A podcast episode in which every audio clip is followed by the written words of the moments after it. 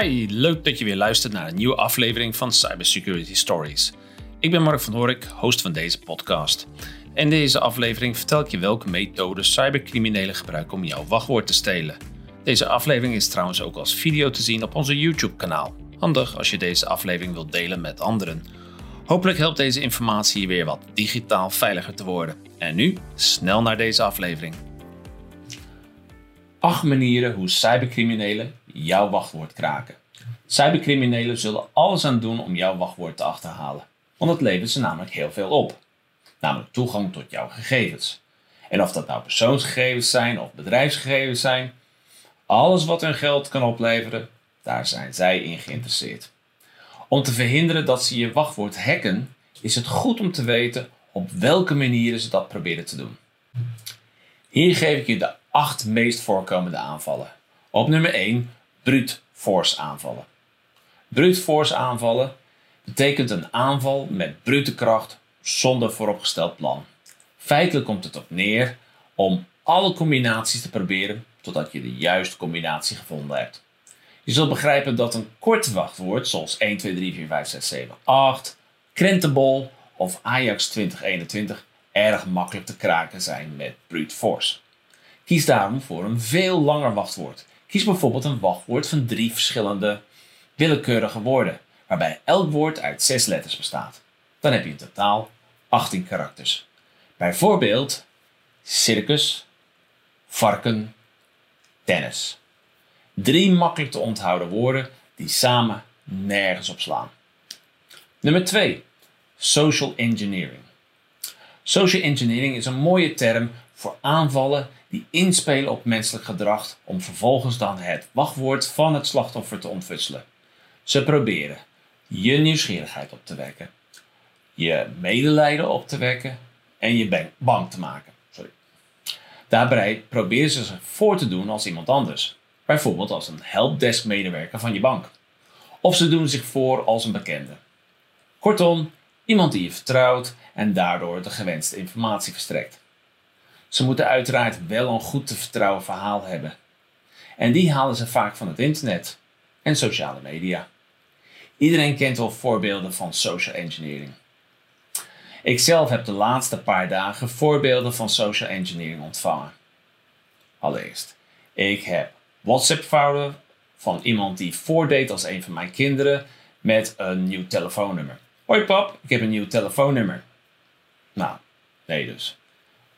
Tweede die ik had ontvangen was een sms van PostNL, waar ik mijn bestelling via een link kon volgen.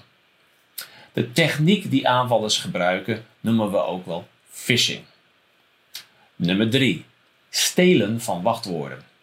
Wachtwoorden die niet veilig zijn opgeborgen kunnen worden gestolen. Denk hierbij aan opgeschreven wachtwoorden die vlakbij de computer worden opgeborgen, bijvoorbeeld in zo'n boekje. Of misschien nog wel op die befaamde post-it blaadje die je dan op je monitor kan plakken. Nummer 4. Zoeken. Als een hacker in het netwerk zit, dan kan deze het netwerk afzoeken naar bestanden die wachtwoorden bevatten. Een zoekopdracht met daarin wachtwoord, password, ww van wachtwoord afgekort, pw van afwoord, kunnen toch wel wat uh, resultaten opleveren. Nummer 5. Over de schouder meegluren het meekijken nadat iemand zijn uh, wachtwoord aan het intoetsen is. Als je in de aanwezigheid van een persoon continu je wachtwoord moet intoetsen, dan is het misschien toch wel verstandig om dat wachtwoord weer te gaan wijzigen. 6. Onderscheppen. Wachtwoorden kunnen onderschept worden als ze over een netwerk verstuurd worden. Als een hacker al in het netwerk zit, dan is het vaak niet al te moeilijk om, een, om aan meer wachtwoorden te komen. Vaak komt een cybercrimineel binnen via een willekeurig wachtwoord van een medewerker. Maar de cybercrimineel wil uiteraard adminrechten hebben. Want daarmee krijgt hij dus toegang tot veel meer informatie op het netwerk. 7. Gissen. Veel mensen gebruiken persoonlijke informatie om een wachtwoord samen te stellen, zoals de naam van een hond, een favoriete voetbalclub of geboortedatum. Deze informatie is makkelijk te vergaren via Google en sociale media. En dan is het ook heel erg makkelijk gissen. Vandaar dat het niet aan te bevelen is om persoonlijke informatie te gebruiken. En de laatste, nummer 8 inmiddels, keylogging. Een keylogger is een softwareprogrammaatje die wachtwoorden onderschept wanneer ze worden ingetoetst. Zoals je ziet zijn er veel manieren om je wachtwoord te kraken. Het is daarom van groot belang om het cybercriminelen niet zo makkelijk te maken. Maak daarom gebruik van een password manager. Maak zo goed mogelijk, waar het mogelijk is, gebruik van meerstapsverificatie. Of in het Engels Multi-Factor Authentication, ook wel afgekort als MFA. Train medewerkers in het maken van sterke wachtwoorden.